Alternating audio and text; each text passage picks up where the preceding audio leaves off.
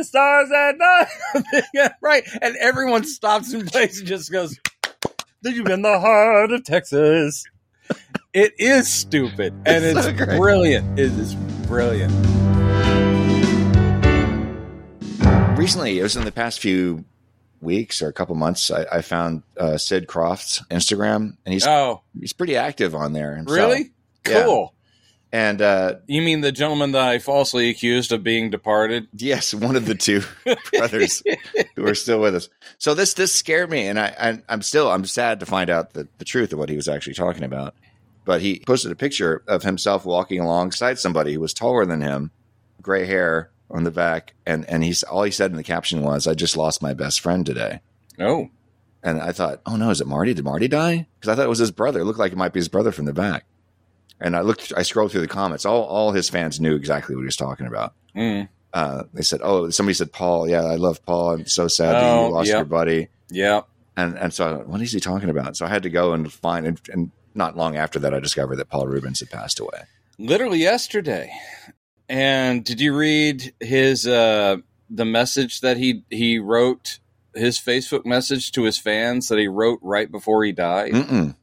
Paul Reubens, aka Pee Wee Herman, just you know a huge part of. Well, I'd say it doesn't even matter generationally because it's sort of eternal, but specifically our generation is where he was kind of coming up. I love that guy, but yeah, he wrote a, a Facebook post which basically was like, "I'm sorry that I kept a secret from you guys about what I've been dealing with for six years." Mm. um, but you know, I was doing my best, uh, and basically was like uh, to all my fans. He goes, "Your love meant everything to me, and I. It was my greatest joy was bringing uh, is sharing my art with you. Basically, that was it. It was just a goodbye, but it was." tragic that it's like he kind of is like yeah i've got like how much longer i should write a message to my fans because he, he he just he passed away last last night or yesterday Yeah. uh, from cancer that no one knew about. I guess his family, of course, and friends probably did know. But Mhm. yeah, I love him. I, I all the way back to where do you think? Like, what was your first exposure to him? I think for me it was Letterman. Oh, that's a good question. I, I, I knew I knew about him before that movie came out. I'm trying Yeah. to remember because I, I, I had I had watched his show, but I can't remember. Maybe he was on Letterman a few times. I he really was on Letterman actually time. quite a lot. Yeah, but uh, I'm sure I must have seen him on there. around the same time he was doing his early late night with Dave Letterman appearances, uh, HBO, which we would have and then not have. I mean, we we had cable and like every now and then, but the Pee Wee Herman show, which was the live live in quotes, but the video version of his Groundlings show, which is what established the character yeah, and is slightly more mature, slightly more for adults. They used to show it on HBO all the time. that might be where I saw him. I think it. I think I probably saw him on Letterman first, then Mhm. realized, oh, he's got this thing on HBO that they would just show over and over and over again, Mhm. and that, I mean, all everything the man ever did was funny.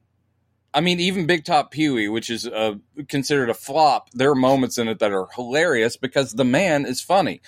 But the very first thing he did, the Pee Wee Herman show that established the character, he also co-wrote, and it co-stars Phil Hartman um, as uh, Captain Carl. It kills me that HBO thing, which of course is slightly more skewed towards adults, is great. But what was great about the Pee Wee Herman character was how it could be turned into a Saturday morning TV show with the exact same structure as his HBO adults only nightclub act with just a couple of tweaks because they kept Jambi, the the mystic head in the box guy, and they had Cowboy Curtis instead of Captain Carl, uh, but they kept Miss Yvonne and all these characters uh, from his original Groundlings cast. And it was like a wildly successful kids show on Saturday mornings. I loved Pee Wee's Playhouse. That guy was just brilliant, man. And every time he was on Letterman, it was always just it was so great to watch Dave Letterman just sort of sit there. I mean, he's enjoying it, but it's not his thing. So he's like going, "Okay, Pee Wee, what do you got there?" Right. And it's like Pee Wee like bringing out. He literally just brought out weird toys. He goes, "Look at this, Dave." it's like, "Look at his legs, his legs," and it'd be like a little frog thing that's and Dave's like going, "That's great, Pee Wee." I fucking loved it, and uh, and you know, also the stuff he would do outside of it. I mean, he's mainly known for Pee Wee, but I remember him as like this weird asylum guy from um, a Cheech and Chong movie that he keeps showing up going hamburger. Um, That's right. and he he's hilarious in the Buffy the Vampire Slayer movie, the movie that kicked off the TV show. He's the really the main reason to watch it as this like vampiric uh, sidekick who's really scary, but also has one of the funniest death scenes ever in a movie that goes on for like seven minutes. Oh, right. he, yeah. he gets staked and he's like going ah. Ah! he starts like kicking the wall yeah. and the camera just keeps going. They're like, no, he's giving us gold. Let him go. It's so good. So I wonder Paul how Reubens. much of that was was was improvised in the moment. oh no, Like, I think it all was. I think like, the they, director they had no idea how long it was going to go on. yeah, and was thing. probably like, oh no, this is great. This is great. Let him go. Yeah. Um, so I mean, the man was a treasure, and yeah, it's it's tragic. He it was it was something that popped up on my feed while I was um talking to my talking to my mom, uh, and I was looking at my iPad while I'm on the phone, and then a, a little news thing said Paul Reubens, Wee Herman dead, blah blah blah, and I knew better than to bring it up to my mom because she never thought that guy was funny. Uh, but it hit me really hard. I was kind of like, oh, and I, I couldn't really say, Mom, this person passed because she would have gone? Good impression of my mom, by the way. Finding out that that uh, Sid Sid Krofft and, and Paul Reubens were were I didn't even know that, but it makes perfect sense. very, apparently very close friends um, was yeah not surprising. But I've been thinking about this because when because you you brought you know Uncle Croc Uncle Croc's block uh, Yeah. to my attention several months ago, and I started we talked Glad I about it could help. talked about it on the previous episode. Watching that stuff, it occurred to me like obviously uh, Paul Reubens as Pee Wee was inspired by the Krofft brothers, but I there's a lot of trappings from the Uncle Croc's format. That whole show with the different characters that keep coming in and out, and yeah. different repeated themes. Like you've got the uh, Cuckoo Knievel, the, the, this clock Yes. where this this this little little bird on a motorcycle shoots out. And it's like this is so Pee Wee Herman. Well, basically, the the whole thing is uh, even Uncle Croc's block and what Pee Wee did, because actually, you know, Paul Reubens created Pee Wee in in his improv classes at the Groundlings, but in the seventies. Like again, we didn't become aware of Pee Wee Herman until much later, but he was doing the character for a long time. He was basically just like Uncle Croc's block. They are literally just they took the classic kid show format, which was Howdy Doody and Bozo the Clown, and they just amped it up and parodied it. So yeah, Uncle Croc is also a parody of like the 50s classic uh, kid shows where there'd be puppets, marionettes talking to humans. They all had character names like Buffalo Bob, hey Buffalo Bob, and Clarabelle the Clown and all that stuff. And here comes uh, was it Princess Minnehaha was the the Indian princess, sorry, Native American princess that would show up on uh, Howdy Doody and stuff. So oh yeah, and they would introduce cartoons and then they'd come back they'd play a game with the kids in the audience the peanut gallery and all that stuff. So i think it was literally just paul reubens was a kid then. Yeah. and then he gets to his 20s and 30s and he's thinking in terms of like what if i did this sort of chaotic very subversive take on like a kid show? But I guess the reason why, I mean, obviously, yeah, the, it stems the influences stem back so far, but the the complete wacky, just completely haphazard and insane aspect of Croc's Yes. Yes I, I it, that, that it seemed way crazier than like Captain Kangaroo or oh of course yeah no know, it's it's Howdy Doody and all those shows. they were they were pumping it up and and it was also of course it, it's all just winky it's making something that's recognizable for the adults who who grew up with Yeah. the early stuff, Yeah. but also the kids and also the short attention spans. Mhm. Um, I mean, again, I highly recommend. I think it got a. I don't know if it got a DVD release, but the Pee Wee Herman show, which is not Pee Wee's Playhouse or uh, the movies, um, the HBO show. thing. Yeah, man, it's it's just he structured it like one of those things. They even had like um, the PSA about like a little movie from the fifties about don't be a, a don't be that guy, be this guy. Don't be the dirty kid, be this nice clean kid. And all it is is Pee Wee going talking over it like it's MST3K. Like, look at the size of that cake, you know, it's all this stuff. And so there's a movie segment and the whole thing with there's a there's a moral and a message to the episode about uh oh Captain Carl doesn't want to admit his crush on Miss Yvonne and all this stuff and it's just uh it's just brilliant and again chaotic and Looney Tunes and had he been doing that as uh, a sh- show like Uncle Croc's Block when he did Pee Wee's Playhouse, same thing. He's like, we can do editing stuff that I couldn't do live. So you know they were also copying Laugh In with like I was mentioning the cut-ins with like Jonathan Harris and stuff like that, Yeah. where for no reason some guy walks in going, "Did you just see that? yeah. Right. What's that?" So I, I, you know, my hats off, genius stuff. Yeah. Do you, do you remember? It's been a long time since I've seen Pee Wee's first movie. It was Big Adventure, right? Is that Yeah. Pee Wee's Big Adventure, Tim I- Burton. I haven't that seen it in a long time, but it was it was. uh Yeah, that's right. Tim Burton. I forgot. I forgot that you directed. I, I just recall that as being like it's a perfect movie. It was just such a great vehicle for his character to kind of expand out into this into, out into the world and get. Yes. it was like almost like it was kind of a fish out of water thing, but it was almost like he like the world was the fish out of water, like reacting to his reality. You know, Well, well, it, the even the the reality outside of Pee Wee, uh, once he has to go on a search for his bike, it's a hyper cartoony world. it's true. It's yeah. just he's even more cartoony. yeah, yeah. So yes, it is a thing where he's still the oddball, but the world around him is a cartoon as well, and it, it just it all worked. It all worked. Uh, it's still like Airplane, a movie that I've seen oh God, yeah. 50 million times, and I still laugh. Even the lamest jokes in Pee Wee's Big Adventure are the best ever, and I'm laughing.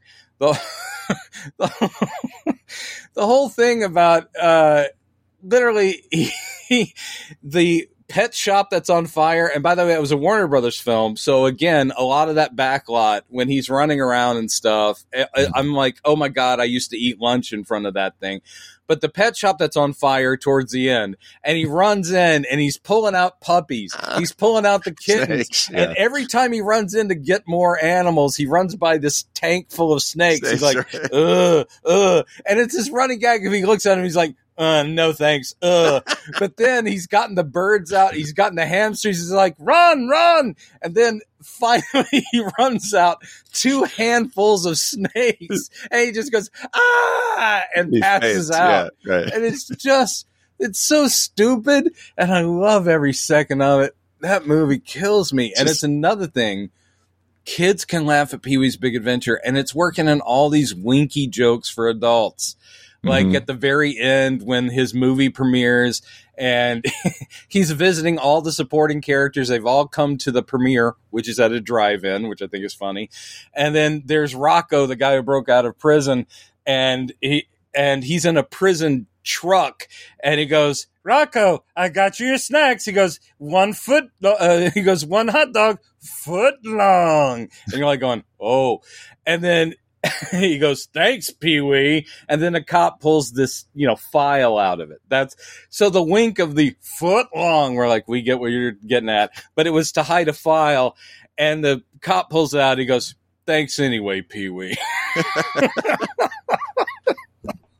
My my No, favorite. man. This is by far the silliest. I think one of the dumbest jokes that just works so well because of the the way it's executed, and it's it is it's like a dad joke where he's in he's he's near the Alamo, I think. He's- Yes. he finds himself in Texas, and he's on the phone with somebody. I can't remember who he's talking to. And they're like, "Are you sure you're in Texas, Pee Wee? hey, let me say." the stars at night. and everybody turns around and does the clap. He's like, Well, "Ah, it's just yeah." it's people walking by, yeah, and it's like, how do you know you're in Texas? He goes, I'll prove it to you. And then he just goes, the stars at night. yeah, right. And everyone stops in place and just goes, Did you in the heart of Texas? It is stupid and It's it's, so brilliant. It is brilliant. Yeah, no, I I love it, and I you know that's something I'm probably I I need to rewatch. I'll wa- I need rewatch it tonight uh, and just go, man. God bless you, Paul Reubens. Uh, I don't know if I ever actually saw a Big Top Pee Wee. I probably did, but I don't remember. so- I it, again, it, sadly, Phil Hartman did not join him on the co-writing of that one, and I'm not saying that's why. It, its premise is pretty thin, but um, but then again, the first movie is about him getting his bike stolen and him getting his bike back. Yeah. But it's uh, I remember that the biggest news about it when it was coming out, Entertainment Tonight did a whole piece about Pee Wee's uh, Big Top Pee Wee was had the world's longest on-screen kiss, and he had planned it that way because like he's like. And so they broke a record, and it's him and the Italian actress who's very cute, and I can't remember her name, but he just thought it would be hilarious that Pee Wee Herman would have the world's longest screen kiss, and it goes on for like two and a half minutes, and the camera's just spinning around. He's like, "Mm, mm." it's pretty dumb, but uh, again, there are moments that that crack me up. So, ah, man. Anyway, and Yeah. uh, you also brought up Alan Arkin in uh, in our text. Talk about another comic legend that we lost pretty recently. Um, And dude, what can you say about Alan Arkin? This has become our RIP episode. yeah. Alan Arkin was a, a, a gosh darn treasure, and I'm sorry for the language. You'll probably have to do one of your weird sound effects on that. But Yeah. um, uh, The In Laws is one of the funniest films ever made. And he also just pretty much in everything he ever did, he had this thing he could do that no one else could. And it's this perfect deadpan. And it was a deadpan that was both I'm frustrated, I'm bewildered, I'm angry, and it could say all of that without him actually making any expression whatsoever. Uh, uh, uh, I just love that guy. And every time he would get his voice would raise, it was always the funniest thing. um, I remember the Russians are coming. The Russians are coming. That was one of the first things I ever uh, saw him in. I think I may have mentioned that to you when you we were texting back when he actually passed, which was I don't know what a month It ago. It was like a couple months ago, I think. Yeah.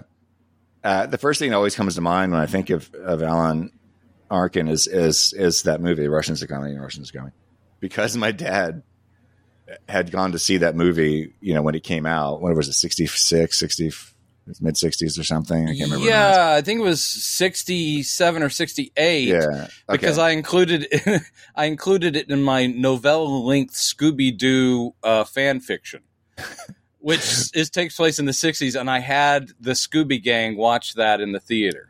Well, and this is a story as as it was told to me by m- uh, my dad's uh, widow, my, my stepmom Debbie, and my brother Preston, who was you know eight, seven, eight years old at the, time. This was maybe uh, less than a year before my dad passed away, but he suddenly re- something reminded him of that film, which he always loved, and this is yeah back in two thousand four two thousand five or something, and he just remembered that line. And my dad would do this, like there'd be certain lines that he would just be like exquisitely funny to him and they would just stick with him and he would just laugh it to himself endlessly whenever anybody brought this up or it just occurred to him and the, the line from this movie was uh, when when Alan Arkin is is coaching the other Russians on how to to speak to Yes. to, to, to, to go undercover in the small town that they're stranded in and is you know, um because they have this plan to try to evacuate Clear- the street yeah. Emergen- emergency, emergency. Everybody to get from street. Yeah, yeah. and he coaches them all to say it together. And my dad would just go around saying that line and, and just giggling. And and so he he forced he had he had to go and run out to Blockbuster and rent this movie so he could show it to, Debbie and my little brother. It's hilarious, and it, it does pay off because later in the movie, they're in like a one of those motorcycles with the sidecars, and Alan Arkin's got like a megaphone, and he's literally going, "Emergency, emergency! Please to get Get from, from street." it's so dumb. It is. Uh, but Alan Arkin could sell anything, and he was such a good dramatic actor too. But the just what would kill me is everything, and of course, the reason In Laws is so damn funny. It's got a great script, but it's it's Peter Falk and him, and the the pair of them. Peter Falk being kind of the really insane guy, um, but at the same time trying to play cool, and Alan Arkin being the guy totally caught with it, uh, caught up in all the nonsense, and just looking at the guy like my life depends on this guy. This guy is the guy that's going to save me. It was always great, and it just they're that's a pairing the like later when you get you know Gene Wilder and Richard Pryor. You're like this is an unlikely pair, but they are great. The Mhm. chemistry's great. oh God. yeah. Um. So yeah, m- me and Robin, we worshipped Alan Arkin and In Laws, and and also of course we would quote the same thing from Russians are coming, Russians are coming, because it is one of the big punchline lines in that movie, and there are things that Robin and I can just. You know, like cue up from in-laws that'll crack each other up, like the whole thing with the the crazy Latin American dictator who has the uh, the hand puppet. And he's like, "Ah, what do you think of him? Oh, he's very handsome. Do you want to give him a kiss? Oh, yes, I want to kiss him. and he's just like, God damn it, that's hilarious. and and there's the scene where uh, where you got Peter Falk is lying about his his experiences as part of uh uh, of like you know Doctors Without Borders or something or whatever, and he's just doing the whole thing of like, let me tell you, Shell, break your heart. I was out there with the villagers, and they had these tsetse flies the size of eagles, and they would just come swoop in, grab these little brown babies, and just take off with them. And you've got you've got Alan Arkin who's not buying it at all, but just looking at him going, size of eagles. Tsetse flies the size of eagles, you say? it's just so. He goes, "I'm telling you, break your heart." That's terrible. It sounds terrible. it's so great. Anyway, so um, I've now put a referendum on any of my favorite people dying. Uh, it's just no longer allowed. I mean, who would think after 2016 that this would still? you, you think everybody's already dead? You know, we're, we're done with it. Surely everybody's 2016. already did it. Yeah. Are there people in your personal list of gods that you will literally it'll hit you like a truck if they pass? I bet I know one of them. oh, Paul McCartney or Ringo Yep. at this point? Like, Yep. God damn it. You Yep. Because we, it's, it's, it's been ages. I mean, it's, it seems, it's definitely still kind of fresh for me thinking about George Harrison. Sure. because that happened when we were 30. You Mhm. know, John Lennon was when we were 10, I 11 years old. And I remember the that was ago. newscast. I Yeah. remember the Yeah, newscast. too. Yeah, it, it's that is def- those are two that will of course hurt really badly. Uh, I was thinking the other day about Steve Martin. I mean, again, the guy seems very healthy and uh, only murders in the building. The first two seasons, uh, just unbelievably great. It's one of those things where you're happy to see someone that you respect do something really good again instead of like, oh, it's another terrible movie that he took for the money. Instead, you're like, oh my God, him and Martin Short, they still have it and they're brilliant. But I sit there going, one of these days, I hate to say it, but we'll lose Steve Martin and that'll hurt me, man. Yeah. Well, let's move on to something a little more cheerful. Yeah. Let's Well- talk about life and love and Did you- happiness. Did you finish watching uh, Secret Invasion? I did. I did. What do you, how do you think? How, how did you feel about how it wound up? Well, I don't agree with a lot of the people that say they really fucked up the ending. It was terrible. What I will say is it did feel a little rushed. Mm-hmm. I'm not a person who's ever going to complain that there's a throwdown between super Skrulls. I just won't. You're not going to hear me going, Well, I didn't want that in my spy adventure. I'm like, No, I want some super Skrull action. I thought all the plot points worked out fine. I do think that after um, a quiet, not quiet, but after an espionage thriller, that one episode where everything just gets solved with bing, bang, bang did Mhm. feel abrupt. Yeah. So I think that they could have, if they had had a couple more episodes and led to this, Mhm. it would have felt better. Yeah. Unfortunately, But I didn't. to I didn't hate it. I liked it just fine.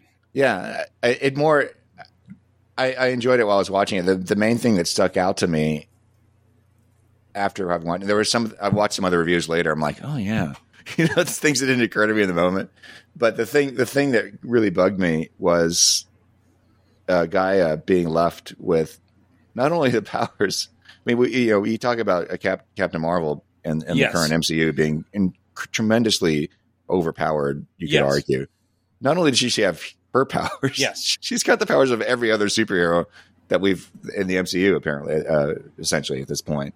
And then she's she keeps the powers and she's just out there with all these powers now. I'm like, this is way too much. What I believe they will do now uh, for the uh, non-Marvel comics literate, and I envy you. No, uh, uh, the Super Skrull classically, he only had the powers of the Fantastic Four because they were the main baddies for the Skrulls.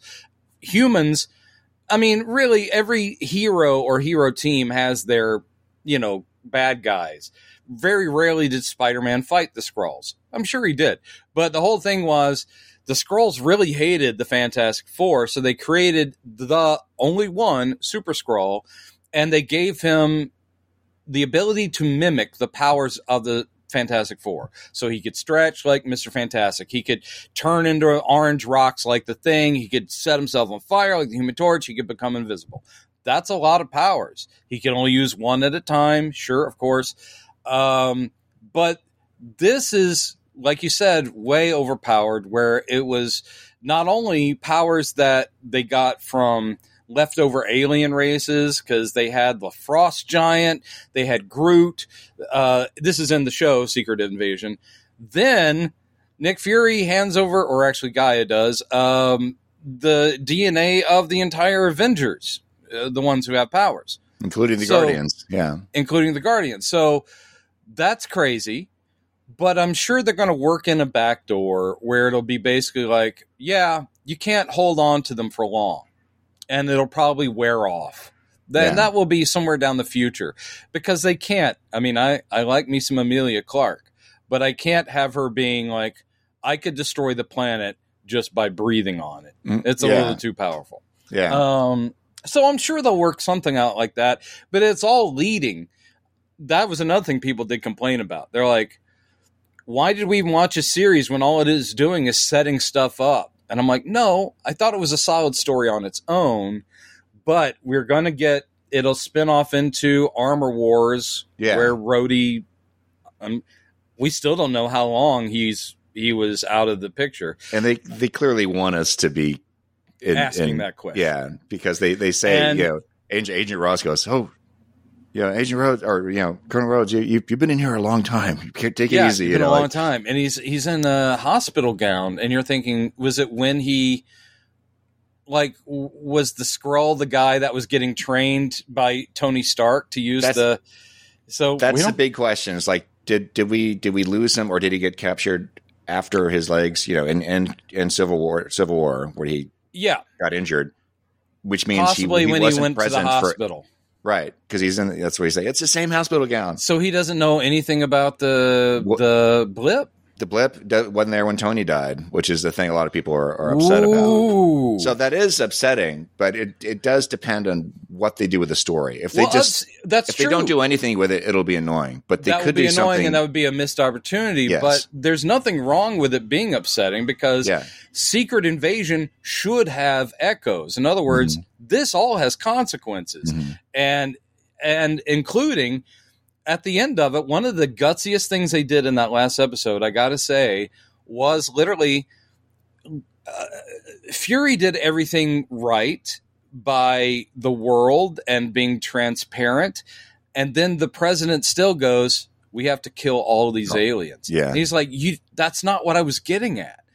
And so it's got this like the Skrulls again are are going to be prompted to fight for their lives and it's going to lead to more violence, that's a good good place to leave it. Marvels, it's also setting up Marvels. Uh, I don't, and I love the whole thing at the end where he and his Skrull wife. That's certainly not comics, but I love the fact he's got this Skrull wife, and he's like, "I need you to help broker a peace agreement with the Kree." Kree Skrull peace agreement. That's so Marvel Comics. So it's hard for me to look at that series, which was well done, had some great acting bits all the way through it. Mhm. Olivia Colman, all day long. Oh, yeah. I love Olivia Colman. Plus, she's kind of tied into a Marvel character. She's uh she's implied to be like the grand niece or something of Union Jack, who was one of the Howling Commandos. We never saw him as Union Jack, but we saw him in Captain America: The First Avenger, the British Howling Commando guy. He's a Farnsworth. He became Union Jack in the comics. And this woman, Olivia Colman plays, who's the head of MI6 or whatever their their version of the spy organization is, she's a Farnsworth. She's related to the Howling Commando. This Oh. stuff I love, man. Okay, It's just like, oh, crack, crack, crack. Get, get, getting back to the uh, the Super Skrull, you no, know, never get back to the Super Skrull. the harvest uh, Yeah, Avengers powers that the guy I wound up with. This that, there was some of the stuff. Uh, number one, I'm I'm not a, a really huge fan. I've never really been fond, even in comics, never been fond of this trope of people taking on other people's powers or losing their powers. you hate Amazo. You can't stand Amazo. well, I mean, no, I, I, some of it I like. Obviously, you've got Composite Superman who has all the powers of of the Legion of Superheroes. Um, and for some reason, wears half of Batman's cowl and has green just, skin. just to piss off Batman and Superman and green skin. Anyway, but uh, one of the when when Olivia, I guess I guess uh, what's his name? Uh, the Drax, the the No, little you- baby Drax, Drax- arm. That Drax looks arm. terrible. it looked terrible, but also it's like, aren't those tattoos on his arm that They- got transferred via the, the DNA? I don't think they're supposed to be tattoos. I think they're sort of because they're raised up. I thought they were tribal tattoos that he was that he had. So Well, I since the movies have never bothered to explain if it's ink or it is something native to his people, if it's native to his people, you can let that one go. yeah, But, but, I, I, will say that the little tiny Drax arm was goofy as hell. it I was, was like, was why much. would it be scaled down? Yeah, Like the Super Skrull, one of the fun things is anytime he'd have the thing's arm on his body, it didn't really match. It was literally drawn like the thing's arm. So it's this huge thing hanging off the side of the guy. He's like, nope, it's the thing's arm I've got. Boom. what I thought would have been more clever, but probably not as fun because I know you say like Super Skrulls. I'm not going to say no to Super Skrulls. I know a lot. They, I think they, they did that for fans like you, where they wanted to give Yes. fans Super Skrulls. Yes. I think they went a little too far. in- Yeah, in I the agree. execution Where they gave everybody every the every power. One thing I thought would been would have been really cool because they had it all set up, and they, there is kind of a, a switcheroo, obviously, because we find out it's not Nick, it's it's G'iah, and now she has the powers too. Right. So that that was a big trick.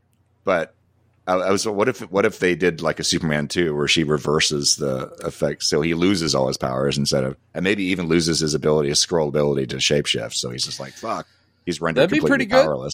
Yeah. You know, that'd be that pretty good. Be less exciting ending, but I think it would be more clever.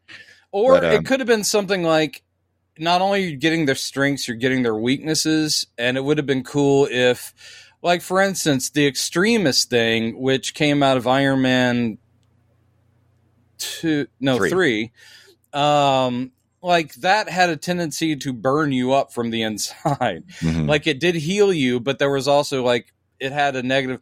What if the combination of those things, like, uh oh, he's using Carol Danvers' powers at the same time Extremis is in him and he blows up? yeah, yeah, yeah. You know, I would have been okay with something like that.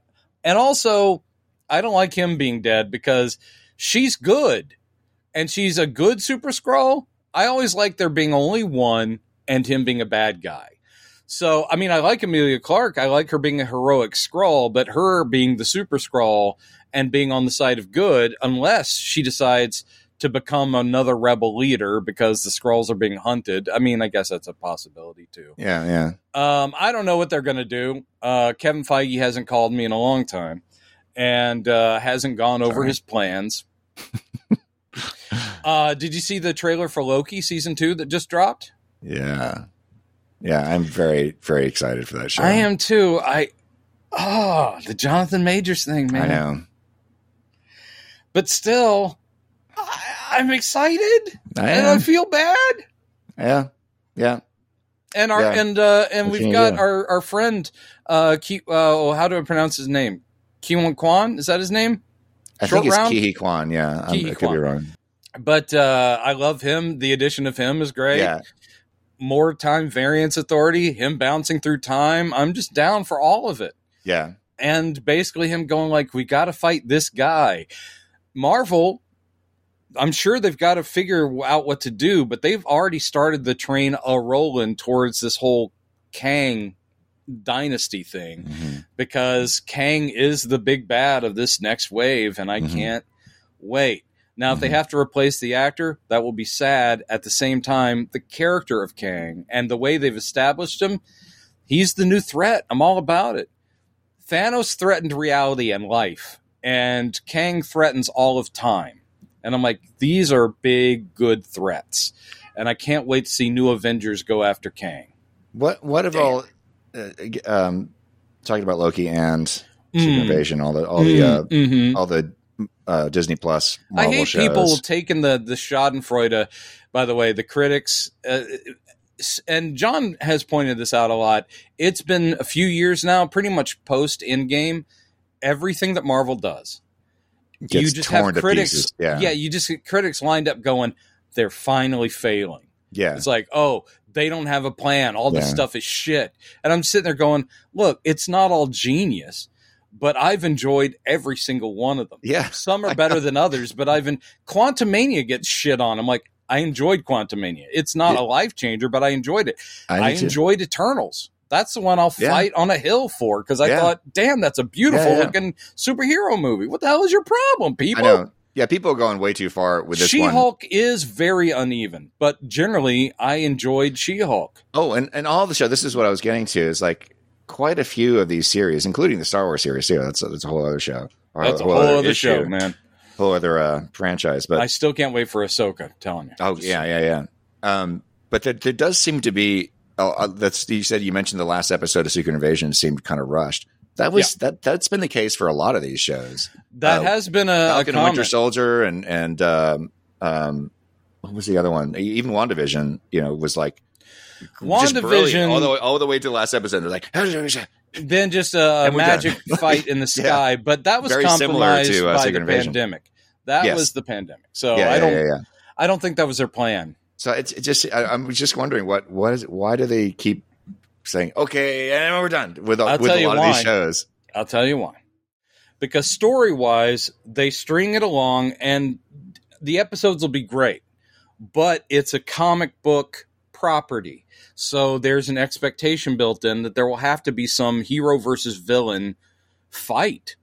And the problem is you can't split a fight between two episodes. I mean, you can, but it doesn't have the momentum. So what they're hoping for is that they'll have built up momentum episode to episode. So you're just sitting there waiting for like, yeah, now the big fight's going to happen.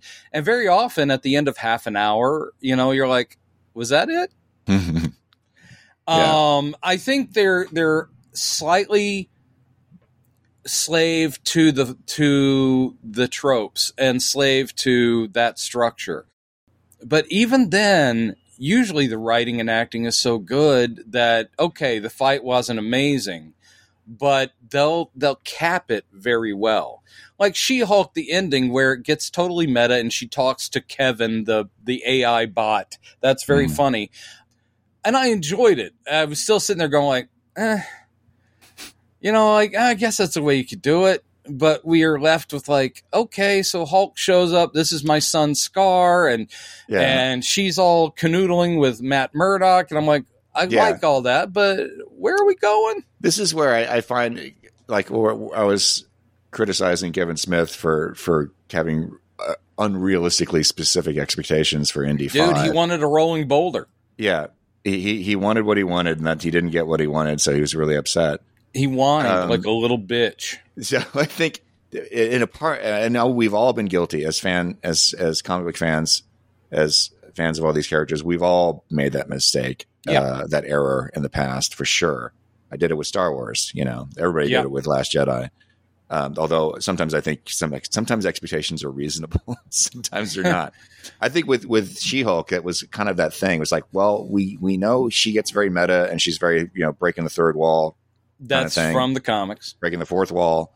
You know, she she's very out, very very uh um uh what's what's the other character? Uh, Deadpool. dead, very Deadpoolish. Yeah, She's aware But- she's in the comic. Well, not all the time, depending on the the writer, but The thing- it is intrinsic.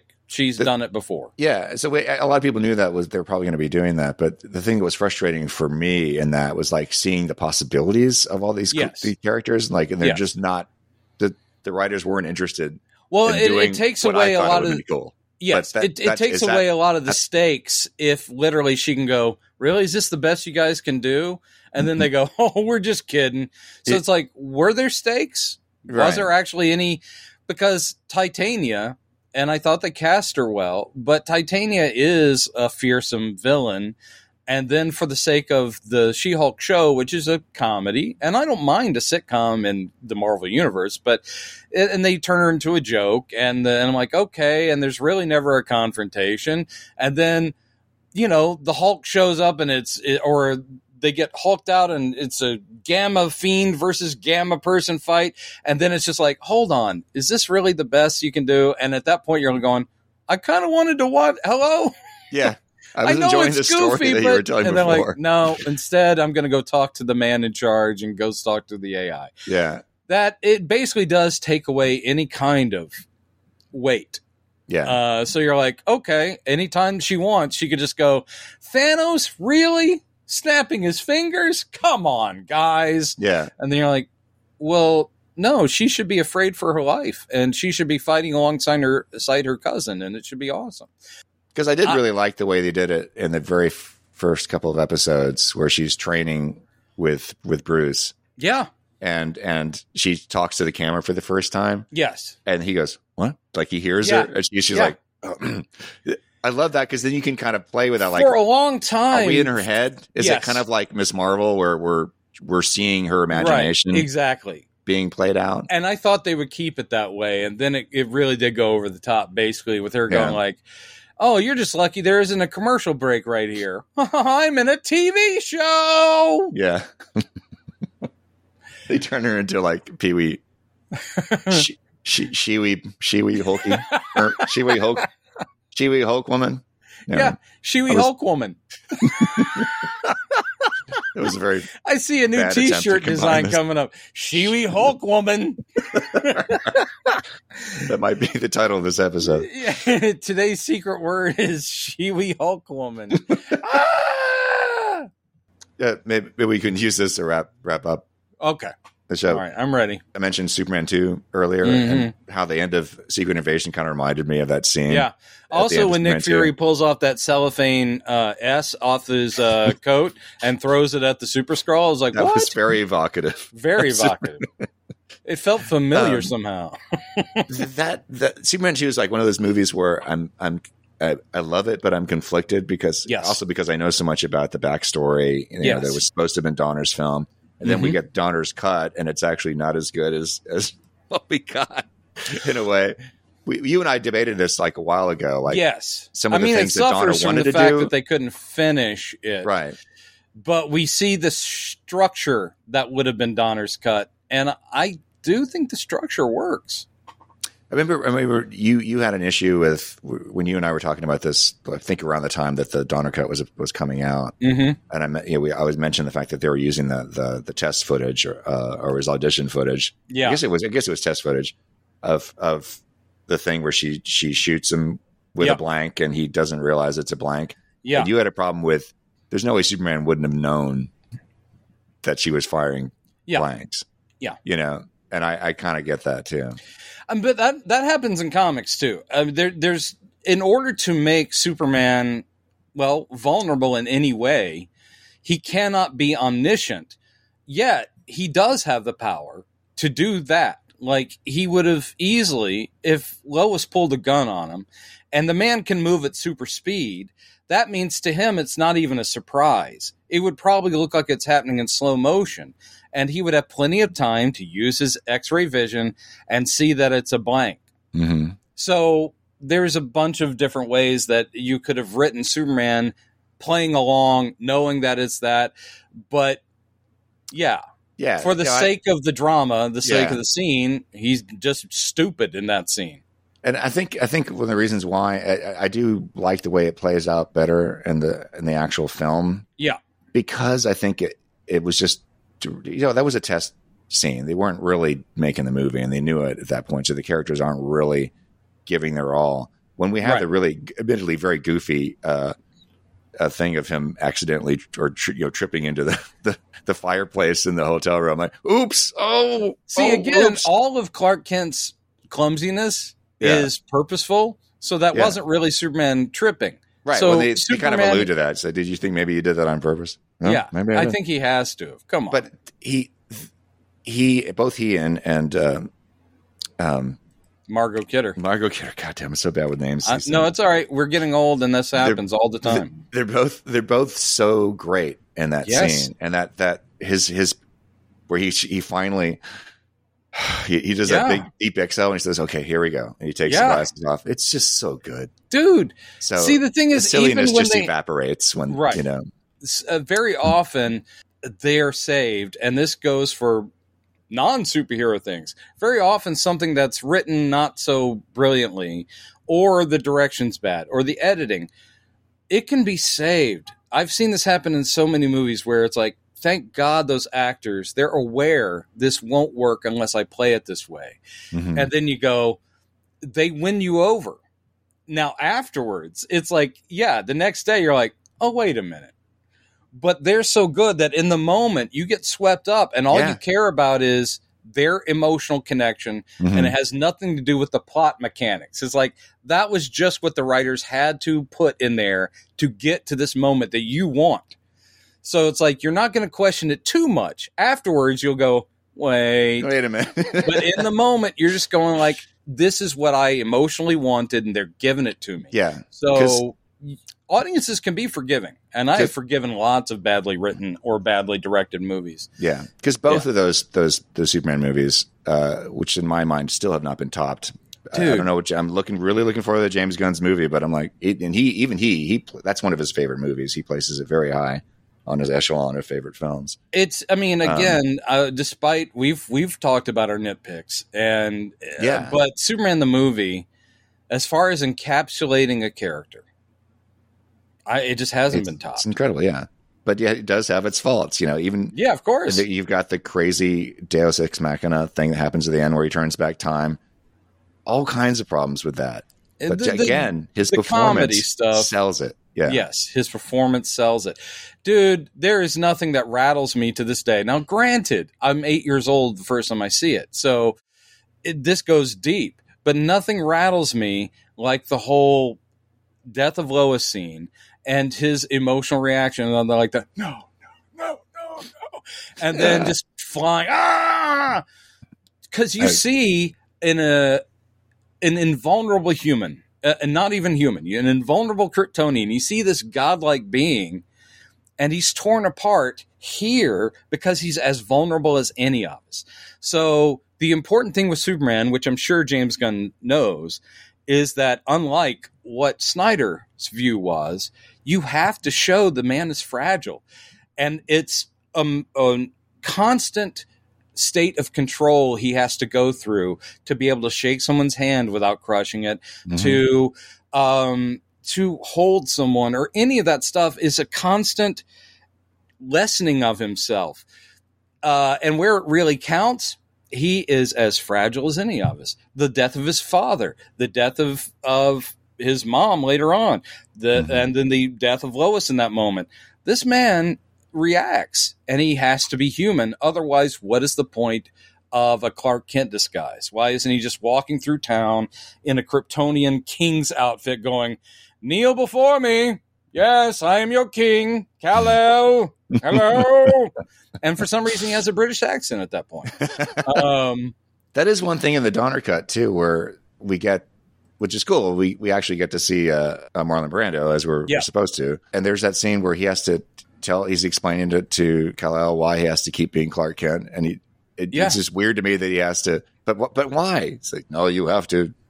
Live. I can't forget. I forget what the reasoning is, but you have to live among humans to understand them, or something like that. Yeah. And um, also, he's basically saying, like, look, the El family, we're not tyrants. He's like, even if you think it would be better for them if you just stepped in and took control, that is not how we do things. Yeah, Man, I just thought it was bizarre that he that he would need to be convinced. to Yeah, it is Clark, true. because it is such a big part of who he was. It's like, well, grew I'm, up as I'm like 30 now, and yeah, I mean, it'd be better if I just, like, told him what to do, right? No, my son. No, my son. Don't do that. Here on Krypton, we don't do shit like that. Didn't you? Say, I, I kind of remember you saying too that you you were not so fond, even though we again it's one of these things where we we just roll with it because of the execution and the performances. But the whole thing with him having to give up his powers in order to in Yeah. order to have a relationship Yeah. that was a kind That's just movie jibber jabber. Yeah. And I understood it. I mean, I understand why they created that, but at the same time, uh, and it also, of course, is is like how far he's willing to go because he loves this woman. That is nice, but you know, he should be able to get it on as Superman. That's all I'm saying. He should be able to get it on. yeah. I mean, Lois and Clark. I mean, Lois, uh, Superman and Lois uh, Mhm. just went there and didn't. They do. That's one. Th- one I, very, very briefly. I, I've kind of stopped watching the show, even though my mom tells me this latest season is actually pretty good. I saw that one scene of of their Luthor showing up in uh, uh, at the farm uh, as just a clip, and I like that actor. I don't know what the the modern take is. Why every time we see Luthor and the modern uh, stuff, he's got a beard. Why is Luthor always bearded now? But it was a pretty good scene with him basically going like, I was just in. He basically walks out of prison when he's freed, and he walks to Smallville. Like for days and weeks, he walks to Smallville, goes up to the farm, and is like, "I'm going to make you pay, Lois, because it's because of you that I was in prison." Okay, yeah, I haven't seen this. And it's pretty effective. And you've got Clark Yeah. standing next to her, like going, "Hold on, buddy." And he's Mhm. like going, "Just want to let you know, there, it's going to happen, and uh, you won't expect it. It's going to be horrible." It's like, "Wow, okay." Well, and the thing I was going to say is that they in the first season, it's one of the things they do. There's a lot of problems I have with the first few seasons of that show. The writers just get distracted by a lot of stupid tropes that didn't need to be there. But what they do do well is because we You never really doo-doo. seen this. I know what they do execute well uh, is uh, because we've never seen it in live action before. Really, is Superman being a dad, and Yeah. the, he you get to see by way of him explaining to Jordan, uh, his son, who winds up to have powers. uh, Yeah. Uh, the the challenges of dealing with these these powers, like because they find out, his, both of his sons find out uh, that wait, he's Superman, so he can hear everything. Super, so wait, you can always hear and you know what we're doing all the time. And, Super, and, Super, and Clark's like, well, well, yeah, but it's it's it's cool, you know. So like, no, that's totally not cool.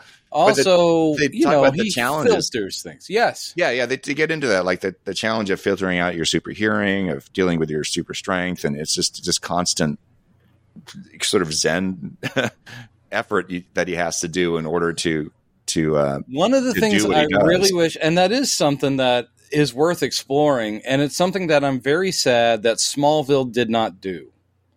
Smallville could have been a teen drama with young Clark Kent learning about his powers. He did not need to fight people ever in Smallville. They didn't need to create villains.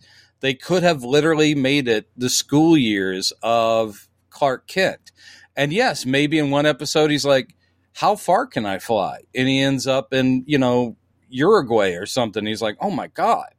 And then he goes back home. The whole thing is they they decided it had to be superhero esque and have like Mhm. kryptonite infused villains every week. yeah, And it would have been so much better if it had just been uh, Dawson's Creek with a guy who has to conceal the fact he can hear Mhm. uh, the girl he likes say that she doesn't care for him or whatever. You know, uh, just living with these powers and trying to cope while his parents are also trying to help him.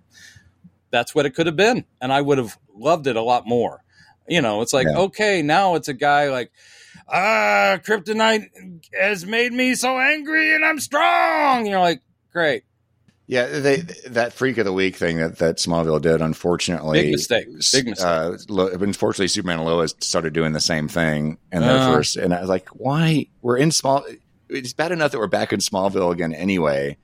But you're, you're again, you're doing the kryptonite Yep. infused superpowered humans, and, And, and then also they're, they're using the uh, they're they were using the uh, I forget it's it's it's just taken from the comics as a Kryptonian device, but they, they use it to give humans Kryptonian powers, basically turn them into Kryptonians, oh, and so there's a whole army of Well, there is a kryptonite in the comics that is the reverse that gives humans Kryptonian powers, but I know it's not a device. I can't remember what color of kryptonite. There's a million colors of kryptonite. yeah yeah.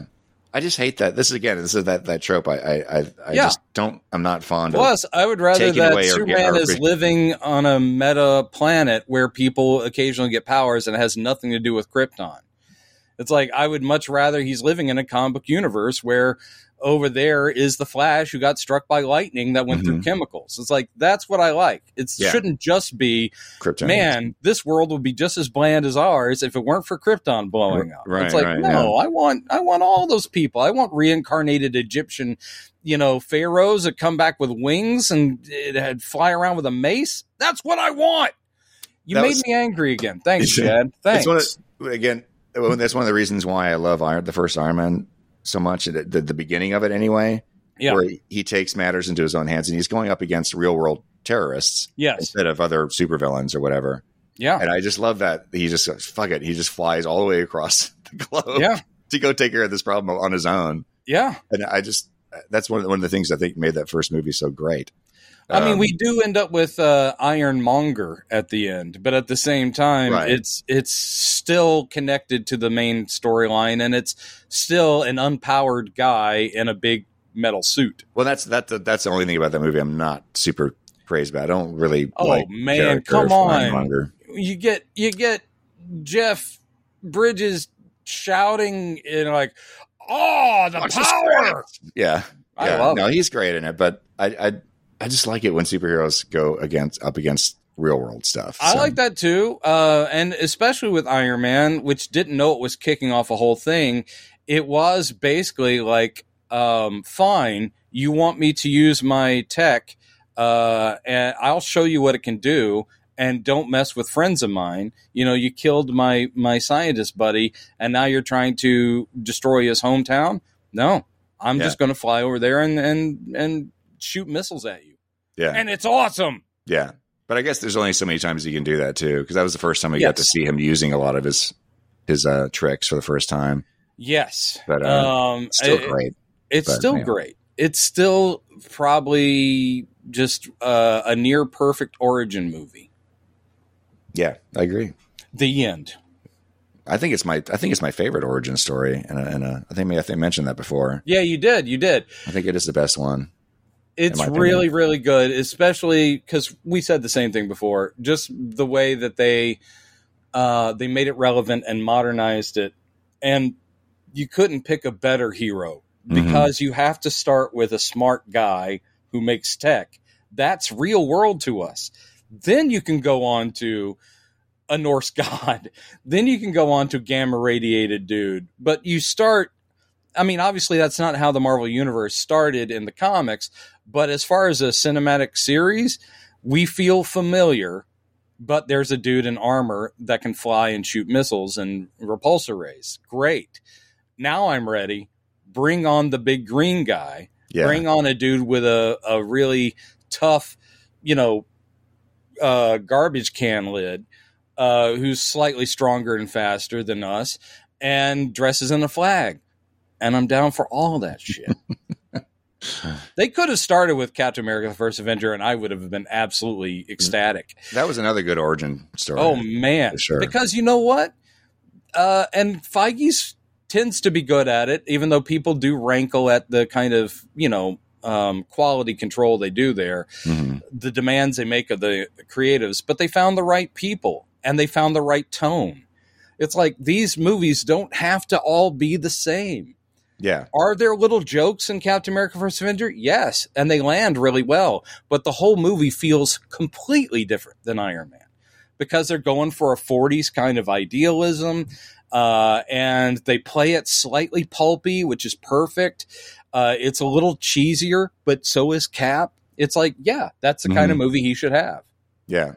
The Hulk, actually, the Incredible Hulk is, I, I really like it too. I mean, I think the effects are what sink it, but I thought that's how you do a Hulk story in uh, in progress because it's not the origin film, N- but you're seeing what you want from a Hulk story, which is this poor, tortured guy trying to protect everybody and basically hating himself because of what he's become. Yet every now and then is forced to use the monster inside. Great. It's and also I thought Edward great, Norton was very good. Yeah, yeah, yeah.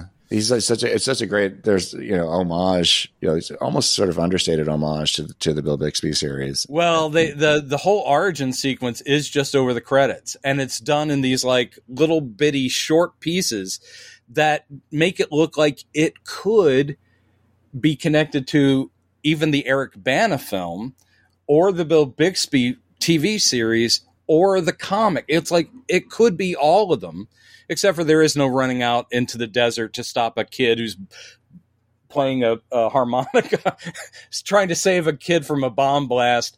That's never been in the live action. That's a shame. Rick Jones really got shafted in the MCU. But anyway, um, but yeah, they have the whole thing where he's in the uh, that weird chair and the little the the target light on his uh, forehead, just like Bill Bixby. Love Mhm. it, love it. Yeah. Yeah, I All need to day watch long. that again. It's been a while. Did, didn't, You didn't should they actually use some of the, the Lonely Man theme from uh Yes, from this from the show? Yes. Yeah, they did. Yeah. and of course it's got uh, guest appearances from Stan and Lou Ferrigno. Yeah. both of whom I think it's hilarious. They're both security guards at the same campus building. And I love the idea of an 80 some odd year old campus guard and this huge dude and they're they're partners. I'm going to stay here. I, I, I'll go check this out. It's like Urgh. um, but it's pretty good. Highly recommended. Hey, guys, this is where you come for the really good recommendations. We here at PSAPs recommend you watch the MCU. You may not have heard of this, Yeah. but there are a lot of good superhero projects they have made. Yeah, yes. Okay. Uh, let's wrap up. And again, uh, you stay cool, man. I'll try. Down there in Texas, cooking cooking eggs on the sidewalk. What have I told you about doing that? I I told you not to. Yeah. Yeah. All right. So bye everybody. Bye Chad. Bye, Brendan. We'll see you again soon. Okay.